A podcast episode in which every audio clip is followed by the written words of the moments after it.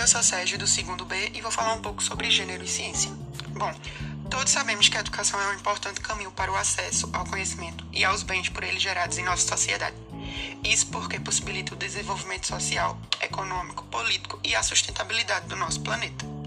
No mesmo ano, a ONU promoveu o 11 de fevereiro como o Dia Internacional das Mulheres e Meninas na Ciência, como uma estratégia para dar visibilidade à desigualdade de gênero no campo científico. Oficializado pela Organização das Nações Unidas em 1975, o Dia da Mulher possui uma importância histórica inquestionável e dá ênfase a um problema que não foi solucionado até hoje, que é a desigualdade de gênero. Apesar dos grandes avanços obtidos no último século, as mudanças são lentas e a disparidade entre homens e mulheres persiste no mundo todo, inclusive na ciência.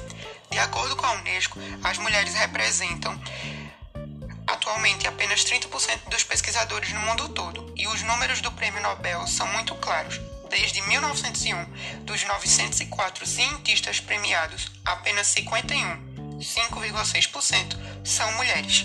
O início da disparidade entre homens e mulheres no âmbito científico começa ainda muito na infância, quando os estereótipos de gênero ditam comportamentos e brincadeiras infantis.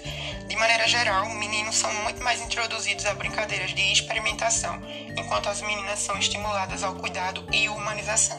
Assim, a soma de todas essas experiências e concepções equivocadas do gênero influencia os interesses de crianças ainda muito jovens.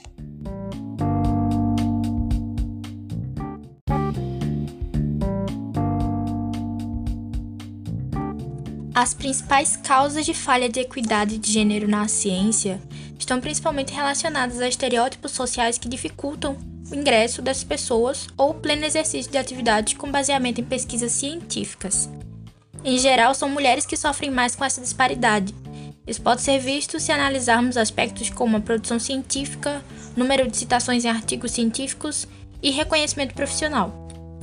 A decorrência de desigualdade de gênero em uma área que devia usufruir da modernização de pensamento, como a ciência, é fruto de uma falta de incentivo que ocorre ainda na infância. Quando uma menina, por exemplo, mostra interesse por essas áreas, ela não vai ser tão incentivada quanto o menino. Contudo, vale salientar que não é porque não são citadas que as mulheres não estão fazendo ciência. Muito pelo contrário, ainda temos muitos nomes a nos orgulhar.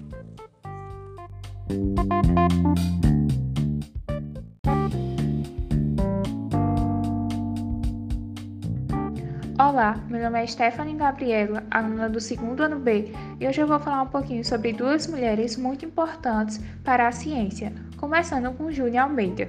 Ela nasceu em 1930 em Glasgow, na Escócia. Aos 16 anos, em 1947, deixou a escola por não ter recursos para ir à universidade. Começou a trabalhar como técnica do laboratório em histopatologia, na enfermaria do Real de Glasgow. Em 1984, Júnior Almeida foi responsável por identificar o primeiro coronavírus humano em um laboratório do Hospital São Tomás, em Londres.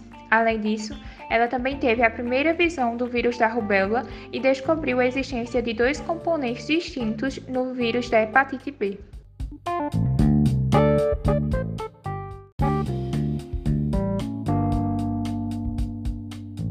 Além de Júnior Almeida, também vamos falar um pouquinho sobre Berta Lutz, que nasceu em 1894 e veio a falecer em 1976. Berta Lutz destacou-se como uma das mais notáveis biólogas do Brasil. Formada em Ciências Naturais na Universidade de Paris, especializou-se em anfíbios. Foi a primeira mulher a assumir um cargo de funcionalismo público, algo proibido até então, no Rio de Janeiro.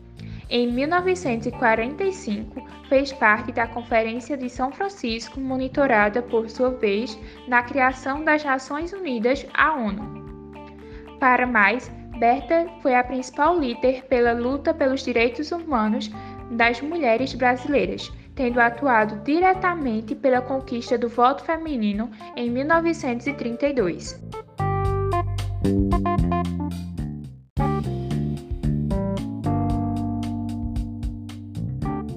Eu sou a Arielle do segundo ano B e hoje eu vim falar exemplos de mulheres que foram muito importantes para a ciência, porém, naquela época em que elas viviam, eram desvalorizadas.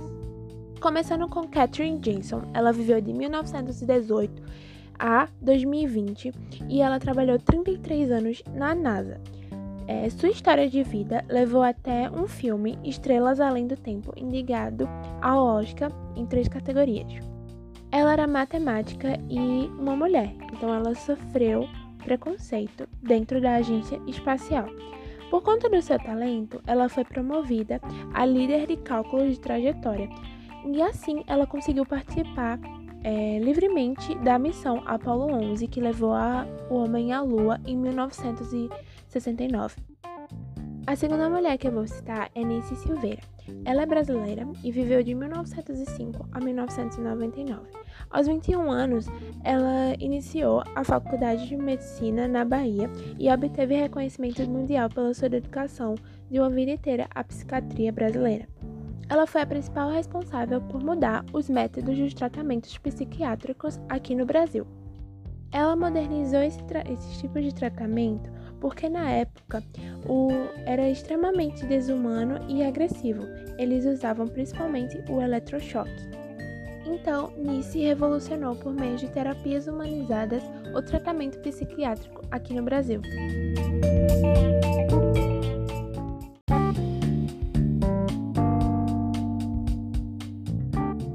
Olá, eu sou Ellen do segundo ano B e vou explicar alguns dados sobre a situação das mulheres na ciência. Segundo a Unesco, apenas 30% das estudantes que ingressam na universidade escolhem carreiras relacionadas à ciência, tecnologia, engenharia e matemática. Apesar de que, hoje, as mulheres são cerca de 54% das estudantes de doutorado no Brasil. E um estudo recente mostrou que as mulheres que representam apenas 24% dos beneficiários de um subsídio do governo brasileiro, concedido aos cientistas mais produtivos do país. A subrepresentação em posições de liderança ainda persiste. As mulheres cientistas são apenas 14% da Academia Brasileira de Ciências.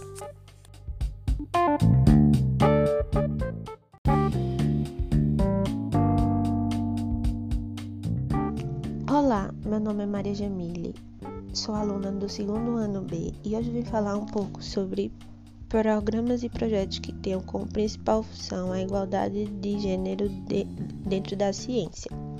O projeto Meninas.comp foi criado por professores do Departamento de Ciência da Computação da UNB em 2010, com o objetivo de fomentar a inclusão de meninas de escolas públicas do Distrito Federal em cursos ocupados majoritariamente por, por homens. Dentro desse curso, elas passam a ter aulas de linguagem de programação eletrônica, no, noções de eletricidade, uso, uso, de protocolos, entre outras, e elas começaram a desenvolver pro, produtos como braços robóticos, sistemas para casa inteligente e alarme para evitar acidentes com gás.